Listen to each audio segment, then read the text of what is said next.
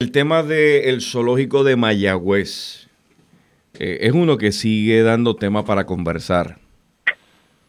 Ayer yo hablaba con el licenciado Samuel González, que usted sabe fue director de Parques Nacionales y en, ahora en las elecciones del 2020 intentó, intentó aspirar para ser senador por acumulación. No prevaleció, pero a pesar de que tiene contratos con el municipio de Mayagüez, como él así lo validó al aire, decidió darnos una entrevista ayer para hablar de un tema que él conoce muy bien y que está vinculado. El tema del zoológico de Mayagüez, no necesariamente todo es color de rosa, no todo es bello allí adentro, eh, no todo necesariamente lo que a veces la prensa eh, expone es la realidad. Por un lado, hablábamos ayer de que aunque el Departamento de Recursos naturales eh, a través de su director Rafael Machargo Maldonado, que hemos dicho en otras ocasiones que no, no, es, no es la persona que allí manda. Eh, hay otros intereses por encima de él que son los que deciden qué se hace en ese, en ese departamento, pero esa no es la entrevista de hoy. Planteaba Machargo Maldonado que el zoológico abre en enero. Samuel González planteaba que no, no es posible. La Fundación Salvemos el, al Zoológico, que la dirige eh, la persona de nombre Linet Matos, que en la zona oeste tiene programas de radio, tiene aspiraciones políticas en el 2024. Ella es quien dirige esta fundación que se plantea que, aunque tiene un fin social, eh, pudiera convertirse eventualmente en una, en una intención lucrativa. Eso es lo que se rumora, no, no hay información todavía que pueda sustentarlo. Pero por otro lado, este es el tema de hoy. Hay un grupo que se opone a la apertura del zoológico, hay otro grupo que se opone a tener a los animales en cautiverio. Eh, la condición de los animales que allí están no son como se ven en las fotos. Y tengo la oportunidad de conversar con Raquel Viviana, Raquel nos ha permitido contactarla y mencionar su nombre, nos, nos, hizo, nos llegó, producto de que nos llegó a nuestra redacción información que la vincula a ella, hicimos la gestión y ha accedido a explicarnos. Raquel Viviana, bienvenido, bienvenida a la redacción. Gusto saludarte. Buenas tardes, muchas gracias por la invitación. Eh, bueno, tengo aquí en mi poder eh, un documento que eh, prácticamente es una notificación de parte de la Secretaría donde han procedido a prestarle atención a una demanda suya contra el Departamento, perdón, contra el Estado Libre Asociado de Puerto Rico por medio de la Secretaría de Justicia. También eh, esta demanda, explíquenos por qué se da Creo, creo que está, está, tiene que ver algo con la operación del zoológico, recursos naturales. Pónganos en contexto, explíquenos qué está pasando y por qué usted se opone a la apertura de la operación o que los animales prevalezcan allí. Tiene todo el tiempo para explicarme. Adelante. Gracias. Eh, ciertamente, el pasado 4 eh, de diciembre yo radiqué en el Tribunal de Primera Instancia de San Juan un recurso legal al amparo de la ley 141 de 2019. Okay. yo estoy pidiendo ahí como ciudadana, que todos los ciudadanos tenemos derecho a eso. Sí. Eso es la ley de la ley de transparencia y procedimiento expedito para el acceso de información pública. Ahí esto fue a raíz de la muerte del león africano Olosi. El león africano Olosi eh, fue murió el pasado mes de octubre y fue a través de las redes sociales de los compañeros activistas rescatistas Puerto Rico Trabajando Unidos. Ellos, a través de una fuente de entero crédito, les eh, notifica que Olosi había muerto hacia, hacia una semana atrás. Ese mismo día, el, el secretario auxiliar de Parques Nacionales, el señor Gerardo Hernández, a través de un rotativo del país, indica que Olosi en efecto había fallecido el 23 de octubre. Cuando yo eh, leo la noticia y veo y digo, caramba, nos estamos enterando por una fuente de entero crédito que Olosi había muerto, este es el famoso león del pasillo, el que todos conocemos como el león del pasillo. Sin embargo, ya Olosi había fallecido el 23, había transcurrido una semana.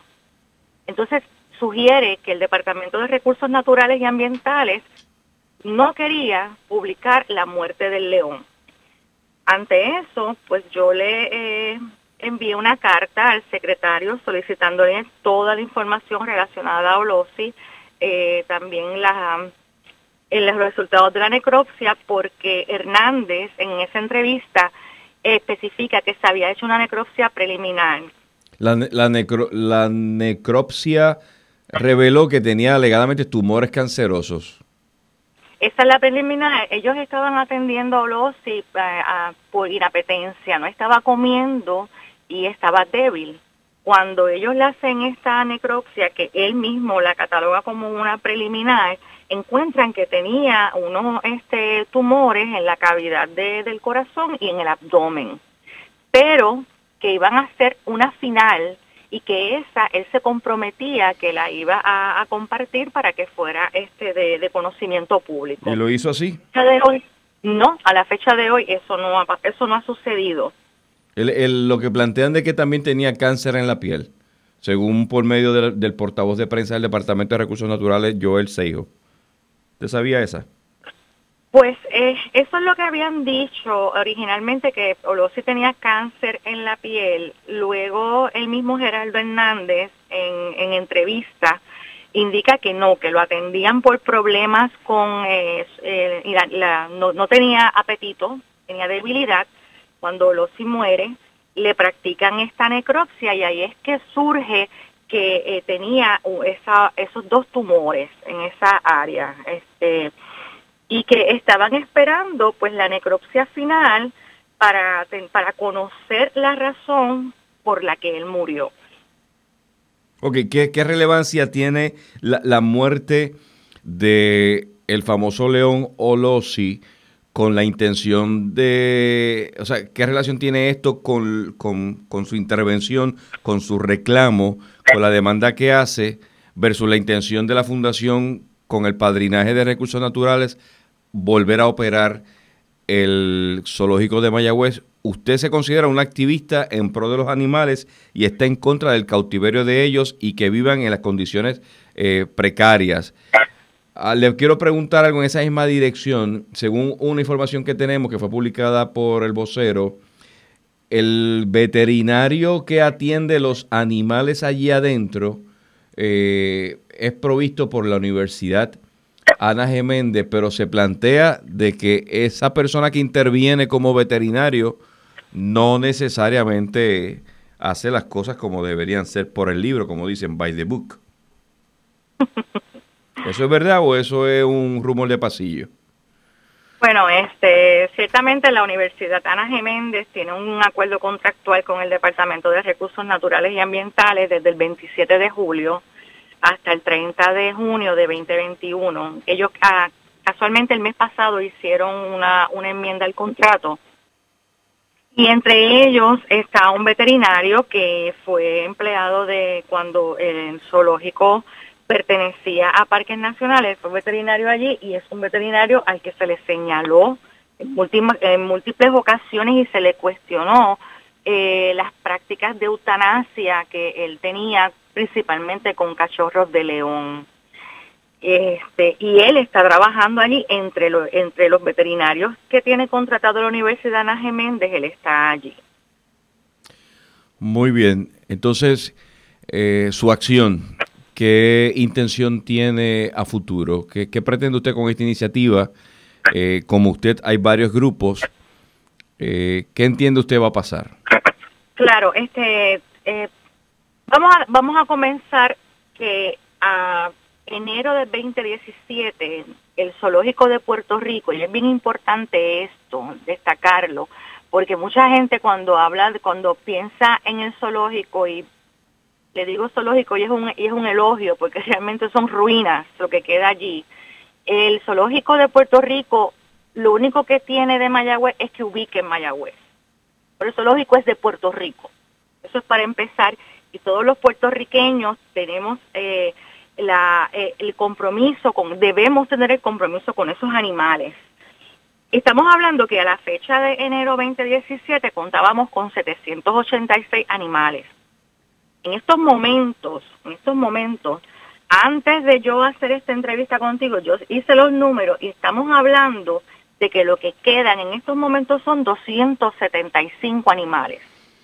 Estamos hablando que 511 animales han muerto en, el periodo de enero 2017 a la fecha de hoy, sin que sepamos que haya muerto algún otro. Adicional a esto, entre estas muertes ha habido una cebra con su cría. Estuvo tres días agonizando ese pobre animal allí con su cría, que no, no hicieron nada, supuestamente los atendieron unos especialistas en equinos. ¿Todavía existen ellas ahí? Eh, quedan, quedan, quedan dos o tres cebras, ¿sí? Quedan dos o tres cebras. Este, eh, eh, este año, en marzo de este año, murió el jaguar Orión, no se le, no se le practicó necropsia. Él murió, se acabó, lo anunciaron con un comunicado de prensa y ahí quedó todo. No hubo necropsia, no se sabe nada ni qué pasó con él. ¿Qué, qué pasó con la, con la jirafa? ¿Hubo algún desenlace con alguna jirafa ahí adentro? Según, según los reportes de USDA, el, el médico veterinario que estaba a cargo del parque, que era el curador, el doctor eh, Luis Figueroa hizo una transfusión de sangre de, un camello a la jirafa y la jirafa falleció. Era una jirafa juvenil. Pero un, momento, una transfusión de sangre, sangre de camello a la jirafa. A la jirafa. Y eso mm, no se supone que se haga. Jirafa juvenil, no. Entonces, otra cosa también que eh, les recalcan mucho que los animales son geriátricos. Hay algunos que podrían ser geriátricos, pero no todos. En el caso de Olosi, por ejemplo, tenía 8 años de edad. Lo que pasa es que un león que vivía en un pasillo 24/7, su aspecto parecía que estaba viejito. Deteriorado, claro, se muere cualquiera. Exacto, se muere cualquiera. Información que nos llega, nosotros los activistas, estos leones están 24/7 en sus jaulas Estamos hablando también de que los leones siempre se les ha señalado, y esto siempre lo señaló el USDA, que no los estaban eh, teniendo en control de, natalidad, no, les estaban administrando los métodos anticonceptivos a las leonas para evitar que estuviesen eh, reproduciéndose. Y eso, ahí tenemos el caso de las leoncitas Shaq y Malawi, que por lo se reproducen entre de su misma familia, eh, madre con hijo, entre ellos mismos, viceversa. Dañando la raza. Exacto. Y estas leonas nacieron con un problema neurológico y lo tienen y están en, son leoncitas que están enfermas. O sea, no, no, sé si me expresé correctamente el decir dañando la raza. A lo que lo que quiero plantear es que se supone que no se mezclen entre ellos directamente. No, no, no. Oiga, y, pasando, ya que está mencionando los animales, y con esto darle la parte final para que me dé, me indique qué procedería ahora después de que usted ha radicado todos estos recursos legales. Eh, ¿Dónde, ¿Dónde está el elefante Mundi? ¿Qué ha pasado con Mundi, los santuarios, todo aquel esfuerzo para sacarlo del zoológico de Mayagüez, Puerto Rico, llevarlo a un mejor lugar? ¿Cómo va eso? Nosotros seguimos este, luchando por el traslado de los animales. Él sigue, él sigue allí en el zoológico. Ella sigue ahí en el Es ella, perdón, ella. Va y se, sí, sí, sí, sí. Este, eh, ella sigue ahí en el zoológico y bien importante cuando nosotros hablamos de transferir los animales, las personas piensan que nosotros lo que queremos es que llevarlos de nuevo a su hábitat Oye, estos animales han vivido tantos años en cautiverio que ya ellos no tienen las destrezas de supervivencia para vivir en sus hábitats. Por eso es que existen los santuarios. O sea que ese video que corrió por las plataformas digitales con el titular Mundi está contenta porque el zoológico volverá a operar eh, es cruel. Porque se veía Mundi lanzándose en, el charco de agua debajo de la fuente y el titular era así de contenta está Mundi. Bueno, eso solamente se lo podría creer, pues yo no sé quién se lo pueda creer y yo no sé quién conozca de, de la interpretación de los sentimientos de, de un paquidermo, pero el decir que Mundi está contenta porque el zoológico va a abrir, o sea, eso es completamente eh, una, una fantasía. Raquel Viviana, eh, no me queda mucho tiempo y quiero preguntarle respecto a la fundación. Eh, ¿Tienen ellos la capacidad para poder administrar como plantean? Bueno, yo no conozco las finanzas de la, de la fundación, no, no conozco cuáles son las finanzas de ellos. Ellos simplemente, por lo que podemos apreciar, ellos viven de, de donativos pero yo me uno a las mismas palabras del licenciado Samuel González cuando lo tuviste ayer en entrevista. Ellos serían muy buenos para administrar un gift shop o administrar un kiosco. Yo no creo que tengan la capacidad y me uno a las palabras del licenciado González que tengan la capacidad para administrar eso. Además, nosotros no promovemos el cautiverio de animales, nosotros no promovemos el especismo, los animales no son para entretenimiento humano. ¿El especismo qué? Explíqueme el concepto. El concepto de especismo es, el discriminar, la, es la discriminación de los animales por considerarlos inferiores. Okay. Y por eso se le utilizan para entretenimiento humano, o sea que consideramos los animales inferiores y los utilizamos para entretenimiento humano. Y nosotros no promovemos eso. O sea, usted se opone a la operación de zoológicos en el mundo. ¿Usted entiende que los zoológicos no deben existir? Los zoológicos no deben existir y el mundo se está moviendo hacia eliminar los, zoológicos, inclusive... Eh, Usted entonces patrocina los conceptos safari, que la gente vaya al hábitat de ellos y, pase entre ellos. Eso sí. Definitivamente, y, que, que estén en reservas, porque hablan mucho de la, la casa furtiva, es muy cierta pero por eso es que existen lugares que son reservas para que esos animales estén protegidos.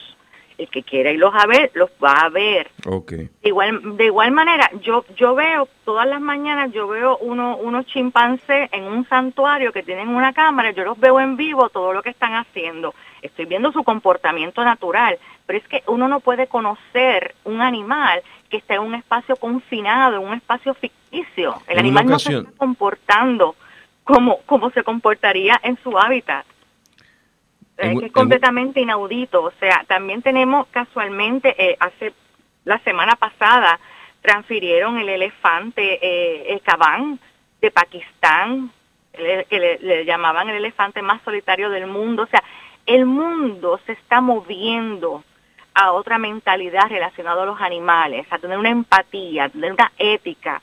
Y, no podemos seguir promoviendo el cautiverio de animales. La primera vez que yo realicé una entrevista sobre este tema aquí en redacción, a la persona que conversé con ella me dijo, deben existir los zoológicos porque los zoológicos ayudan a evitar la extinción de los animales. Un león eh, como el que usted acaba de mencionar, de ocho años, que murió, planteaba ella que un león fuera de un zoológico se expone a que sea cazado o a que sea asesinado por otras bestias. Pues entonces, si esa es la premisa, entonces todos nosotros, los, los, seres humanos, debemos encerrarnos en la cárcel porque estamos expuestos a que venga alguien y nos mate. Mm, interesante analogía. Muy bien. Porque es que, es que no podemos, o sea, esto no es sacar al animal de su hábitat, esto es sacar el criminal del hábitat del animal. Esas son las políticas públicas que debemos tener y en estos países donde viven estos animales, es eso, eso, a eso es que se va, se va dirigido. Yo, no es que yo voy a decir, ok, los cazadores que se queden allí y nosotros vamos a, sacar los animales. La, la, caza lucrativa que, que cazan por dinero y... Oiga, y finalmente tampoco está de acuerdo con los santuarios o los santuarios come, con, los santuarios realizan una misión importante. Los santuarios realizan su misión porque, como, como te dije hace un rato, estos animales ya no cuentan, o sea, con con las destrezas para... Para cuidarse a sí mismo. Exacto, porque han vivido mucho tiempo en cautiverio, inclusive hay algunos que nacieron en cautiverio. Los santuarios cumplen su propósito que le brindan a los animales un espacio que es lo más parecido a su hábitat. Entonces no existen estos espacios confinados ni nada por el estilo, tienen espacios abiertos y, sirven para este tipo de, de, de cosas para los, aquellos animales que han sacado de circos, zoológicos. Muy bien. Otras cosas. Yo agradezco, Raquel Viviana, esta primera eh, conversación con usted aquí en la redacción. Voy a seguir el curso de la demanda que usted ha radicado, ver cómo reacciona el Departamento de Recursos Naturales respecto al tema y más adelante si dispone de tiempo y nos concede la oportunidad, pues conocer el desenlace final. Muchas gracias, gracias por la invitación y buenas tardes. Que se repita pronto. Desde la redacción, Rafael Ángel Pérez Colón.